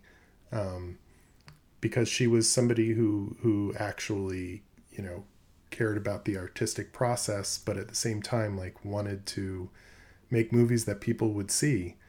And part of that was probably selfish. Like she wanted to make another movie after this one. So she wanted to make sure to take care of the money that she raised. Um, but another part of it was just that that was the kind of filmmaker that she was. Yeah. She wasn't going to go out and make a movie that was like a Chantal Akerman movie and vice versa. Like Akerman could never have made a Varda movie, and isn't that great? Like, Yes. what what a terrible world we'd live in if every filmmaker could make movies just like every other filmmaker. Well, that's the that's the whole uh, that's the whole goal, right? Is that Varda should be should have been able to at some point make a shitty movie and then still have financing to make her Yes, next movie because totally. it Yes. doesn't matter because that's okay. But eh, they're always it's always uh it's always that they're held to the highest highest standard and if the movie doesn't succeed in any way then there's doubt cast upon their abilities in the future to make anything else. Or my other favorite trope which is uh, uh, female directors who succeed in an independent way and then their next project that they are for they're given to have finance for is always a literary adaptation it's always some like literary adaptation of like a a a feminine heroine of some nature and I, I am like don't fall into that trap. Like i was like when greta gerwig got little women I'm like don't fall into that trap. They all fall into that trap. You gotta get out gotta No, get out of that But it was still great. it was still That's great i was like dude i'm glad she bucked the trend i mean and when you go back and watch No, the you're totally right. Yeah, well, no, and and then what them, happens is it bombs, and then, uh, nobody, then you don't get to make another movie ever. again. Yeah, and because most of the times, uh, you know, the literary adaptations that some of these women are making are like austere, you know, Yeah. Corset dramas Portrait of a that Lady, people yeah. don't want to see, and or people do want to see, or they've been seen so many times. You know, Jane Eyre like ten times, or Pride and Prejudice like so many more times. It's it becomes something that's like. I don't want to see that. So it's the failure is almost baked into the project to begin with. So it's it's it's hard. It, it does become that feeling a trap. I think I, yeah, I was going through like a list of, uh, of female directors and kind of like watching their work, and there was always one movie that I'm just like, ugh. It's like watching Macbeth again. You're like, ugh. do I have to watch another like Bronte sister movie? Like I know they're good, uh, but I've seen like six, and why does why do they all have why why do all female filmmakers to secure financing for their personal project they Andrea want to do Arnold, next Wuthering Heights. have to yeah. do a Wuthering Heights adaptation or something like that? You know, it's it gets it, and you could see that you know throughout history, you could see that kind of uh, happening to a lot of. Uh, uh, female directors, and it, it's uh, frustrating because then if the movie doesn't succeed, you see a long gap before the next movie, and you know, then Greta Gerwig makes Barbie movie the next one. It's like throwing in everyone's faces. She does seem to be bucking the trend in a lot of ways. Um, That's good. no, I mean, I, I think like it's true. Like they, you can disappear really quickly. I mean, to use another terrible uh, superhero example, like Boy, here you go, Patty super- Jenkins made made uh, Wonder Woman like one of the biggest hits in superhero history, and that was actually well reviewed. And then she made the sequel, uh, and it wasn't as well reviewed, and then they canceled the third movie. Meanwhile, James Gunn makes Suicide Squad, and it bombs, and he gets to take over the entire DC universe. So Yeah. you know it's not easy um and i think like it's it it can be frustrating i think when anytime um you know a female filmmaker or in this country a black filmmaker is held uh, to a standard uh, that is intended to be representative of an entire group of people who you know are barely even knocking on the door of uh, the ability to have success. Um, I guess we're going off on, on a tangent unrelated to the movie here, but I do think it's relevant just because I think that is what this movie is about. Like, it's, yeah.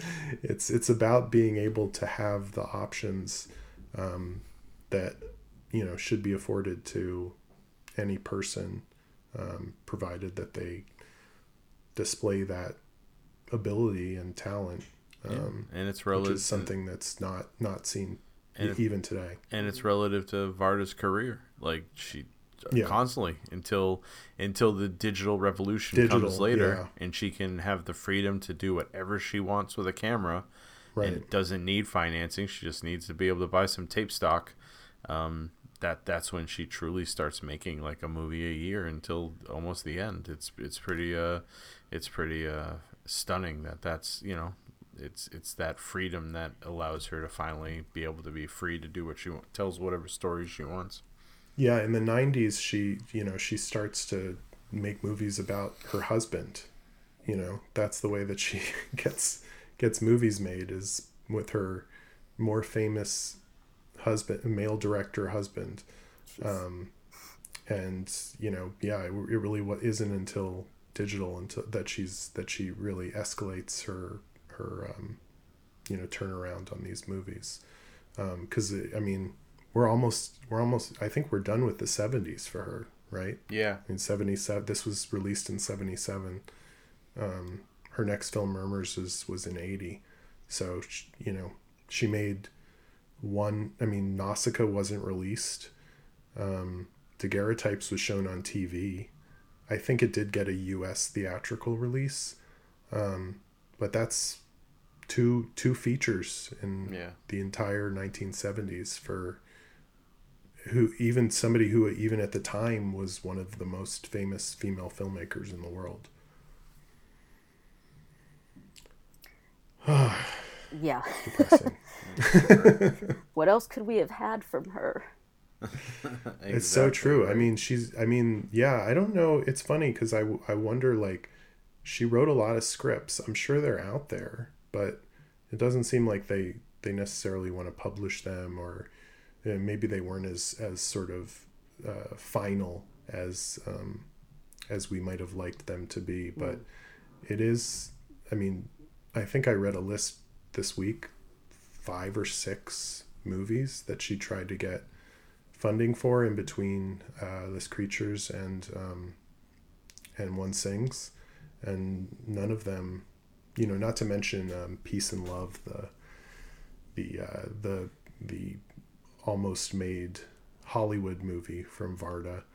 Um, we we missed out on quite a few quite a few movies uh, that that you know just weren't able to to get over this hump of not being not being willing to give a female filmmaker money to make her movies. But Godard made like 87 movies yeah. in that time period. And all of them were just the best. no.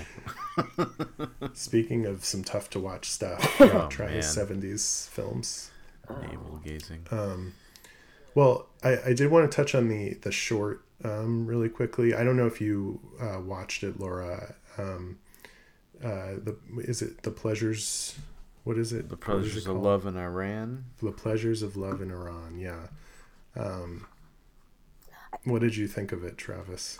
Oh, I, it was, it was, it almost felt like it was an excised piece from the film. After she hit yeah. a two-hour running time, she's like, "All right, I got to get rid of." It. And and it's so funny because I believe that short ran with that movie. so oh. she got her cake and ate it too. well, isn't there? There's an ad for the short in the movie. In the right? movie, and it says playing alongside this feature, and it, was, it yeah. just makes me laugh that meta moment but it's it, it's a uh, you know it's it's it harkens back to a little bit of her uh, her travel log type uh, shorts that she was making. Yeah, uh, not as playful because I think there is a certain solemnity to the to what to what she was filming. Like there wasn't as much playfulness. There was probably not a lot of interaction with the uh, people of the area. Um, a little bit more about the architecture, which makes me laugh because I remember her bristling at the fact that she's got to go make a boring film about boring castles, and so she yeah. brought people in to to make it more exciting, and uh, so here she is making like uh, you know about these uh, buildings and mosques and uh, trying to, and linking how sexualized these buildings are with their long spires, right, the phallic and the spires, yeah, and their yeah. Uh, you know breast type domes, and um, it was uh, it was nice, six minutes, and it was uh, it felt like it was a part of the film because I even think that the opening and the last shot of the short are the are actually in the film itself. Um, with just that with like that moment that happens in between them being uh, being the short it was hmm. uh it was good i you know it wasn't it, after after after spending so much time with the characters in the feature the short film like it left like it was kind of like nah i prefer I, I like the feature she should have just left this stuff in it would have been totally fine six yeah. more minutes i totally would have lived in that yeah. world for six more minutes I watched it this morning um, before I did a rewatch of the feature, and I honestly didn't pay a lot of attention to it because I thought, oh, this is in the film, so I'll just see it later. And mm. then when I finished the film, I was like, oh, no, that wasn't actually in there. Okay.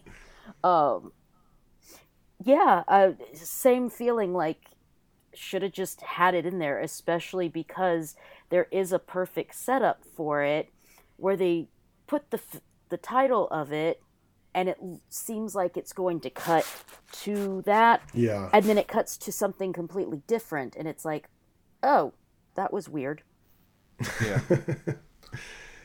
yeah, so the first time I watched this, uh, I didn't know that it was connected to the movie it was just like I was just like, oh, this is an Agnes Varda short. It's six minutes long. Let me let me see how this is, and it made no sense because like at the end, you know, and I actually really like it's my favorite part of the short where she says, you know, even for even even though they're just characters in a film, um, that really does not land if you don't know that they're characters in film. Uh, got just to just FYI there. Um, and uh, you know, after watching the movie and going back, like it does feel it feels like a snippet that she sort of cut out, and she's just like, oh, I'll just put some VO over this, and it's uh, fun. It's interesting. Because um, yeah, it doesn't uh, stand. It certainly does not stand on its own as a short. No. Um, but ha- has definitely sort of interesting um, co- provides interesting context I think for the for the movie itself. Yeah, it's it, it would have I mean, it, if it was re- reinstated into the film where it belongs, it would help explain the disillusionment of Apple as she starts to realize yeah. what kind of place this really is after the uh, shine has worn off of it, um, of it being exotic and new and fun and interesting. Um, you know that whole the whole section about uh, how people are depicted in the uh, some of the tapestries and some of the mosaics and you know it all kind of feeds into that idea that okay this isn't uh, this is definitely not the free and uh, open society that she had left behind and how how hard it's going to be to keep her keep that kind of passion alive here if she can't uh, if she's expected to fall into the uh, the standard uh, female rules and roles that uh, that uh, uh, Iran is known for at that time and even now I guess yeah that was the part though that it was like I don't know. France was probably pretty bad in the 70s, oh. and it's probably not that great now. So, you know, I mean, I get it. Like, I'm not, you know, obviously like Iran is an extremely problematic society at the uh, at the moment and even before the revolution.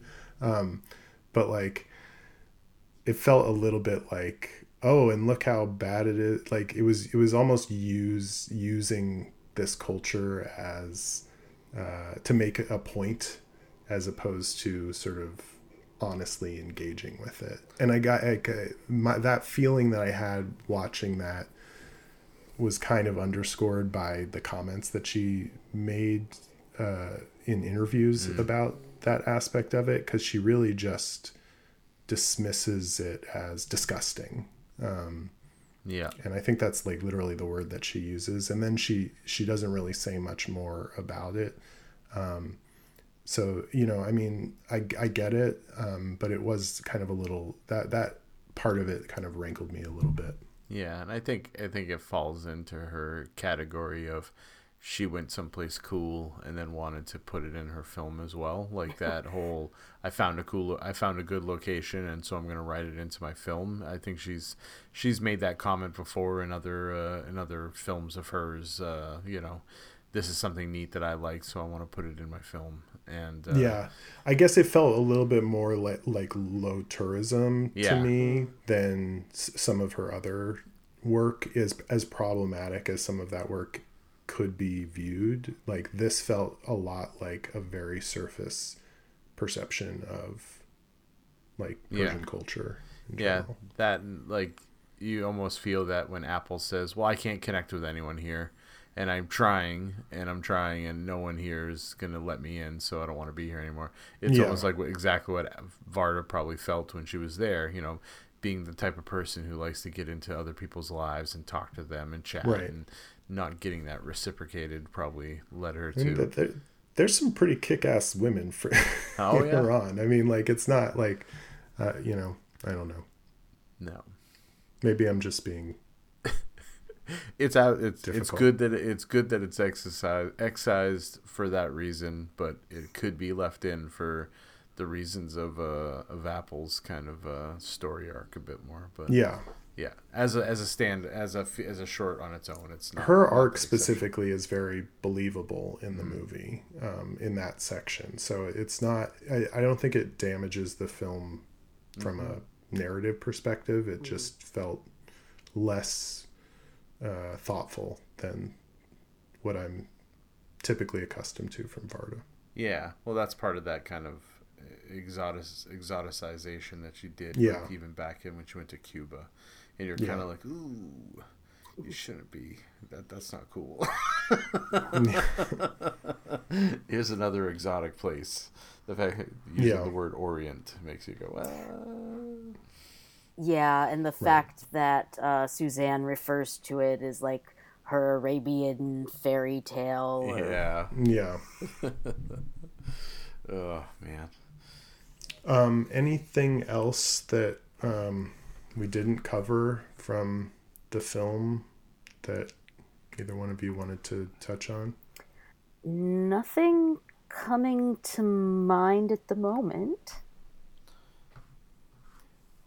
Yeah, I mean, I guess it's kind of it was it was interesting that the band plays such a prominent role in the film, but we don't get any personal stuff about the yeah. band.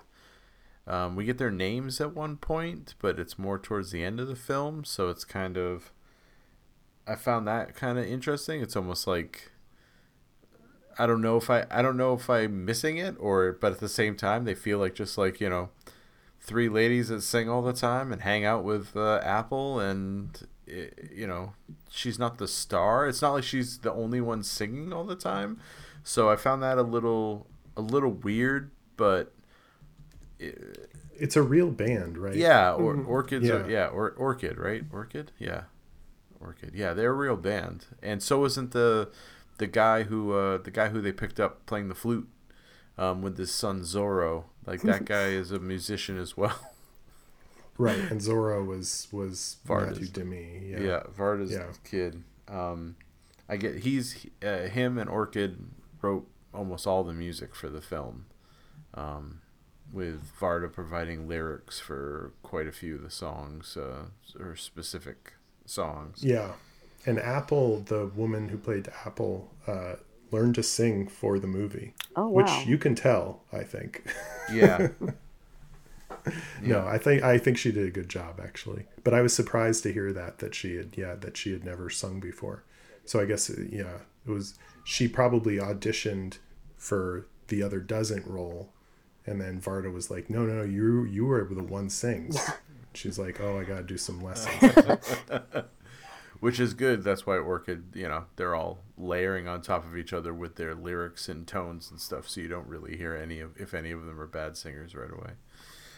it's interesting like i heard i read that um in at this point in in france like that vibe which is very like identifiable in the us as like late 60s early 70s that kind of hippie uh, what they called in france baba cool um, was still very popular and sort of like uh, had a huge you know it was like a big strain in the culture um, in the in the mid to late 70s um, which is interesting just to think about what else was going on in music outside of France at that time period uh, it's just extremely different from it, it feels very kind of out of time um, it was something definitely that I thought about like before you know watching when I was watching the movie I was like wow these this is very hippie for like 1976 Yeah, really hippie.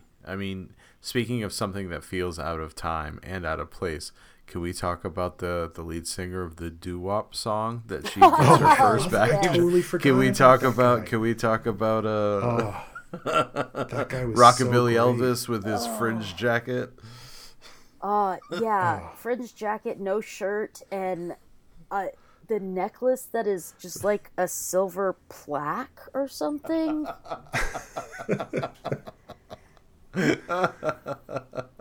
Oh, it's so good. It, look, he looks like a John Waters character.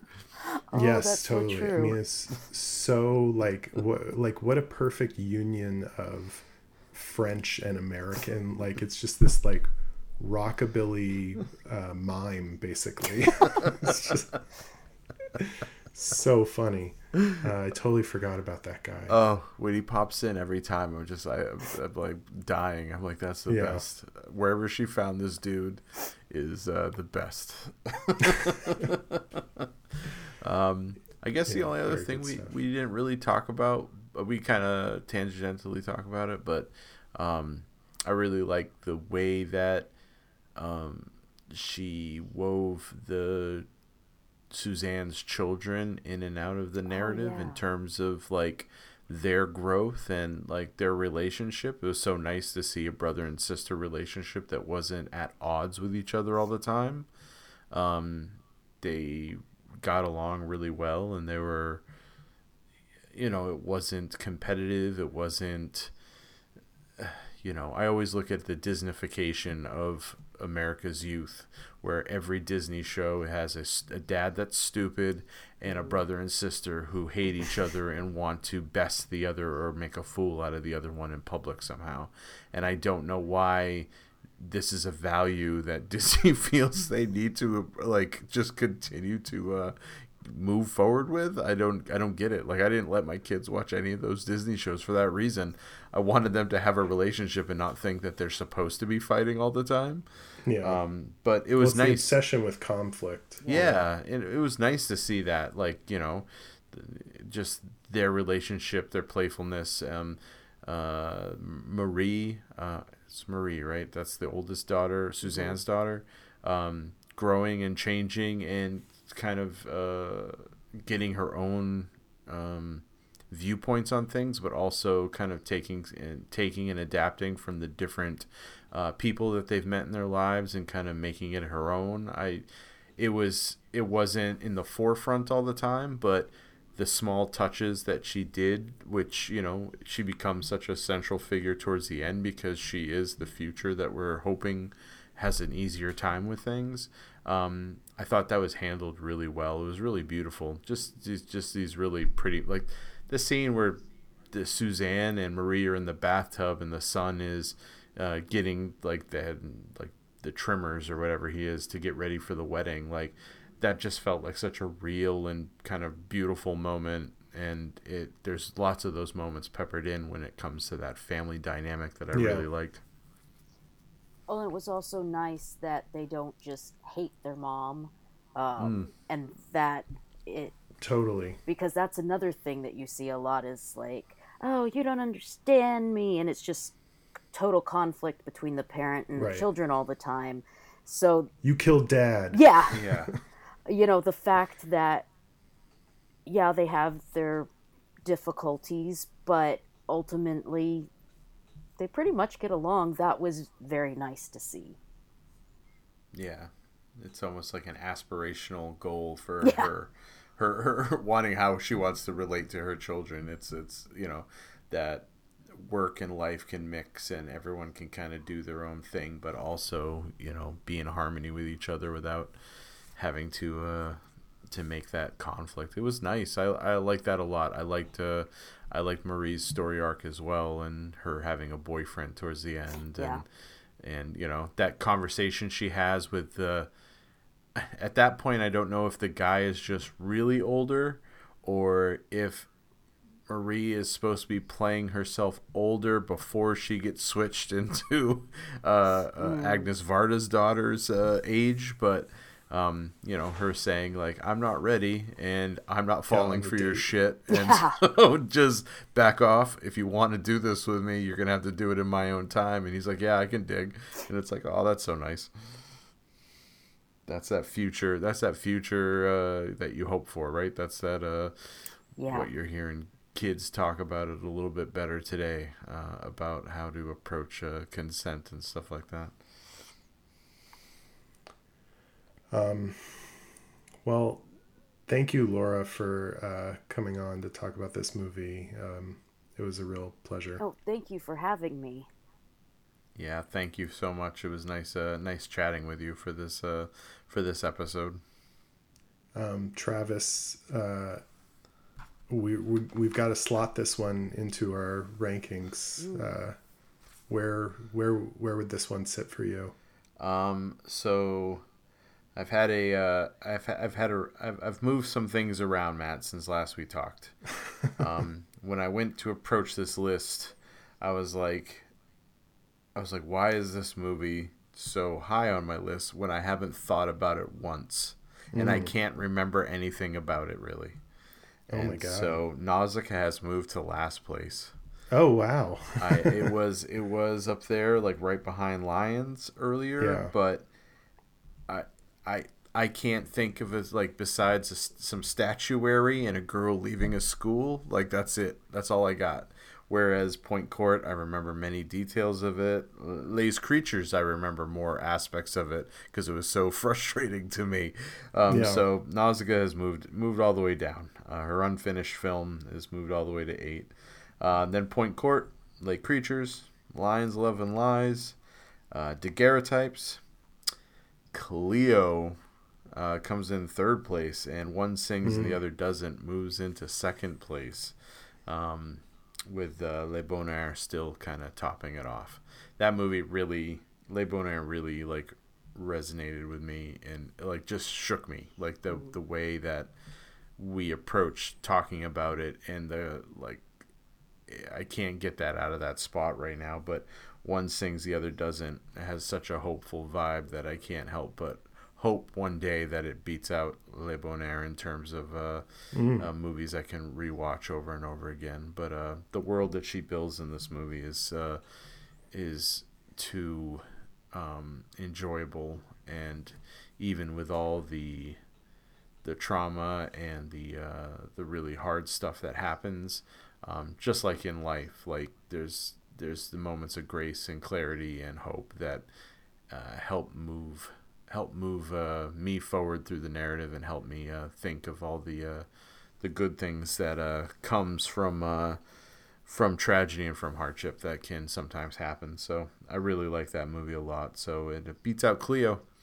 beats out Cleo for the number two spot. I, I, I, I as you know me, I'm more of a feelings person than an aesthetic person. So this movie has all the feels for me, and so it beats out Cleo with its uh, with its structure that is uh, so uh, enjoyable. I think I might be there with you, honestly. Like, I love I love Cleo, but um, yeah, this this is, I just find this to be a very um, incredibly moving film, and I, there's very few movies that I can think of that you know really make me think about life and passing of time. And i think that's one of the most powerful things that film can do. And this is pretty high up there in terms of, of having that impact on me. Um, so I, i'm going to put that at my number two as well. All um, right. Bon, bon Air to me is still, you know, it's one of my favorite films ever, and and will almost certainly continue to be my number one. We have a bunch of movies I haven't seen yet, and one very very big mammoth film coming up in a couple of movies that we'll get to, but um, but it's it's likely to remain on top there, but.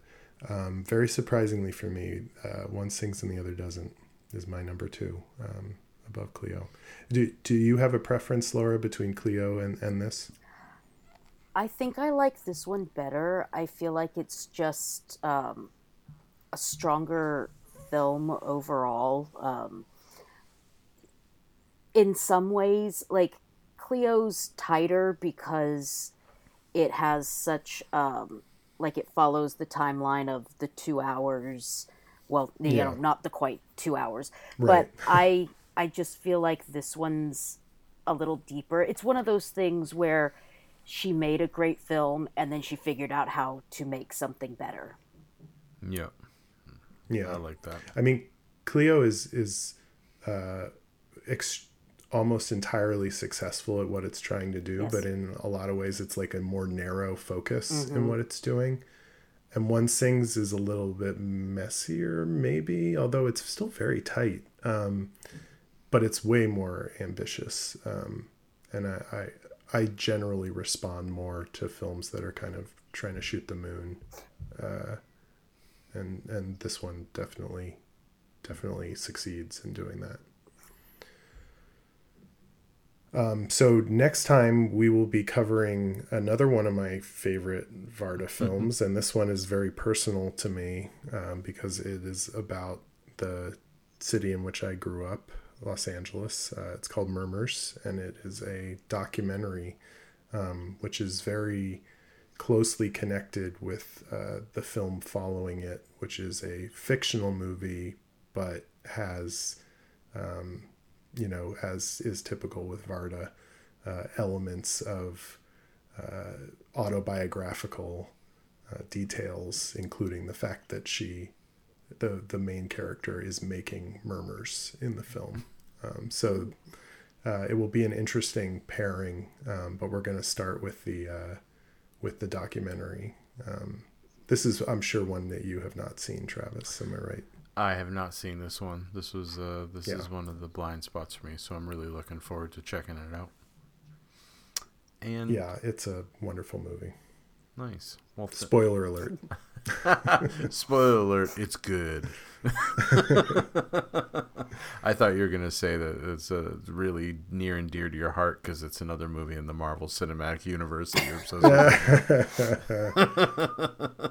you know, if Varda had stuck around long enough, I'm sure they would have, uh, you know, gotten her to do one of those. Agnes Varda's Squirrel Girl. I'd watch And it. with, and with that, we're complete for another week.